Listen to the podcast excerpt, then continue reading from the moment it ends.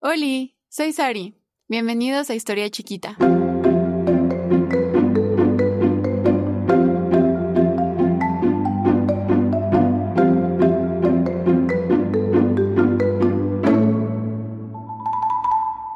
día de hoy vamos a hablar sobre un tema tabú en el porfiriato que está relacionado con la homosexualidad. Y es que, amigos y amigas, deben de saber que Porfirio Díaz tenía un yerno que era gay, porque una de sus hijas predilectas se casó con Ignacio de la Torre y Mier, y mucha gente lo conocía en esa época como el yerno de la nación. Nací el veinticinco de julio de mil ochocientos sesenta y seis, en la Ciudad de México. Mi padre fue un gran hacendado con una posición privilegiada. Estudié en los mejores colegios de México y Estados Unidos de América, y a su muerte heredé la hacienda de Santiago Tenextepango, en el estado de Morelos, la mejor de ese momento, pues la región era el tercer productor de azúcar en el mundo. Y soy gay. Entonces, Nachito y Amada comenzaron a ligotear. Traían onditas, se echaban besitos de lejitos, porque pues en esa época obviamente no podían besarse. O igual sí, pero muy poco.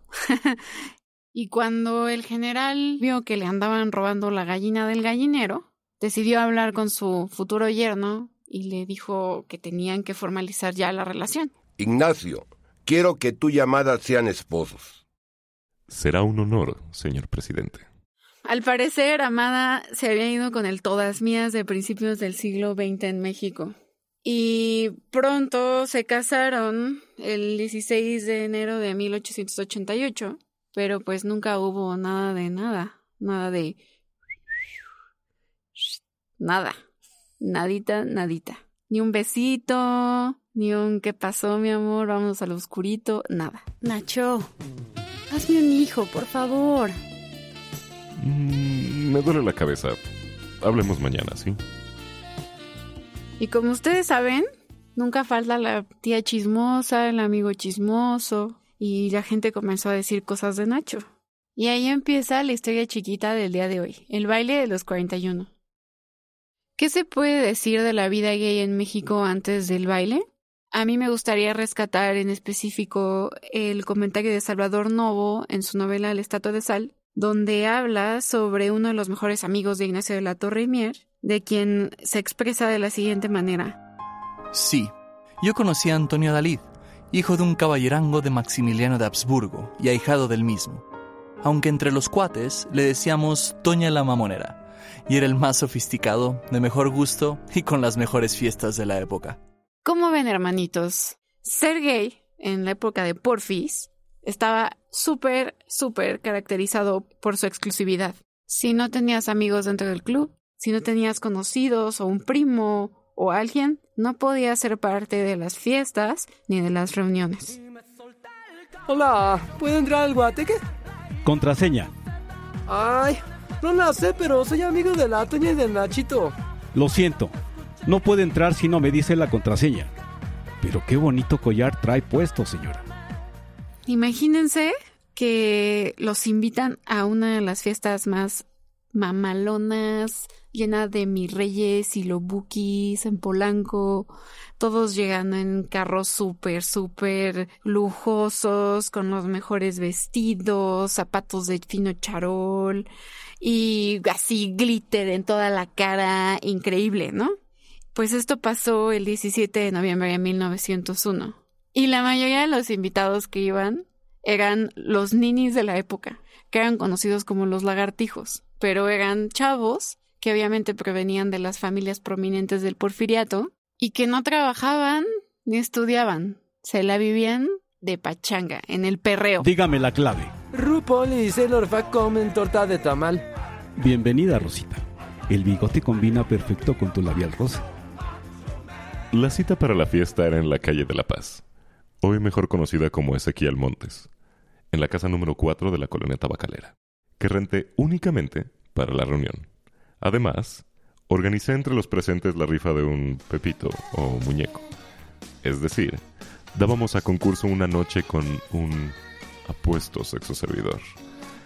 La mitad de mis invitados asistieron vestidos de mujer y la otra de hombres. Jiji. El Popular, un periódico de la época, decía: llevaban pelucas, pechos postizos, aretes, choclos bordados y en la cara tenían pintadas grandes ojeras y chapas de color.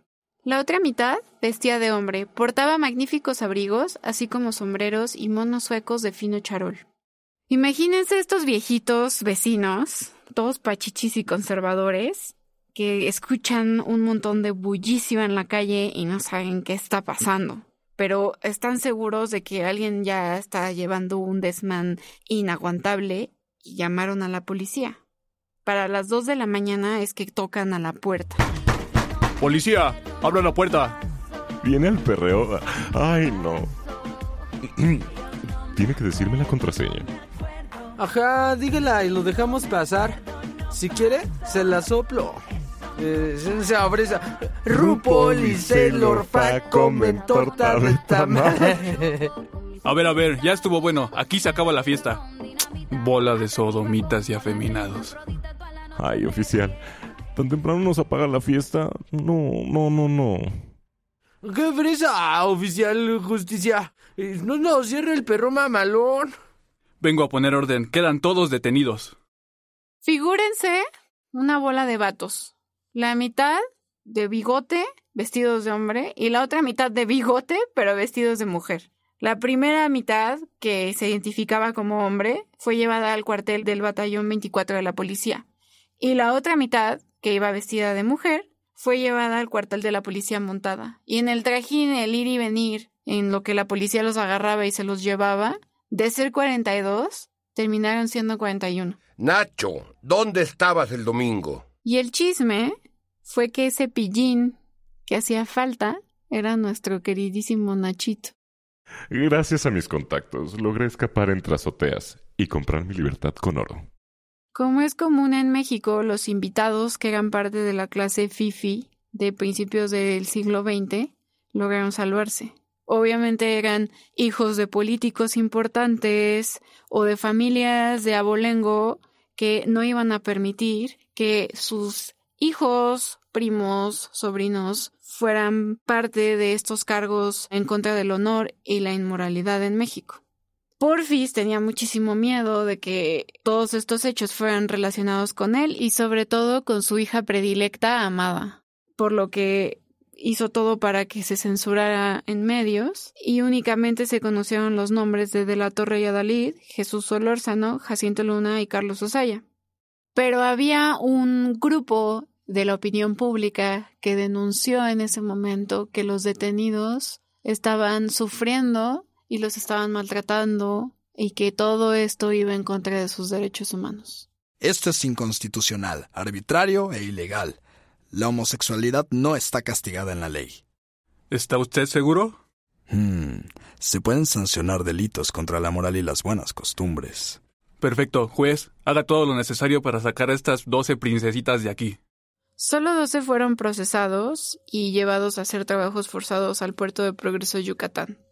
Algunos de ellos fueron enlistados en el ejército mexicano y en realidad no hay, a ciencia cierta, un dato que pueda decirnos cuál fue el destino final de estos procesados, aunque Salvador Novo asegura que se quedaron en Chetumal.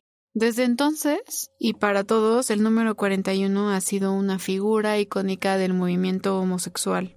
El hecho se ha dado a conocer tanto en grabados, artículos y algunas representaciones artísticas.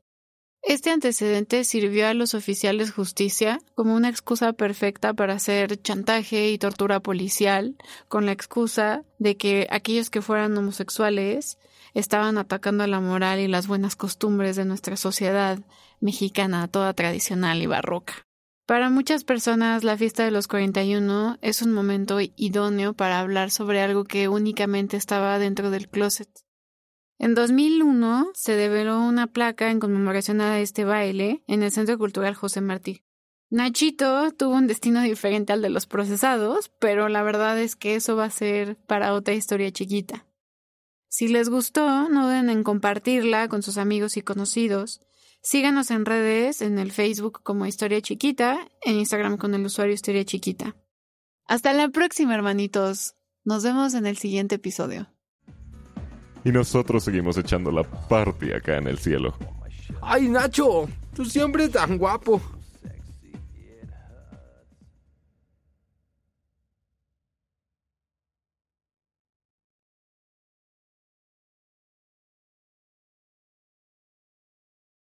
Step into the world of power, loyalty, and luck. I'm going to make him an offer he can't refuse. With family, cannolis, and spins mean everything. Now, you want to get mixed up in the family business. Introducing The Godfather at Chumba Casino dot com.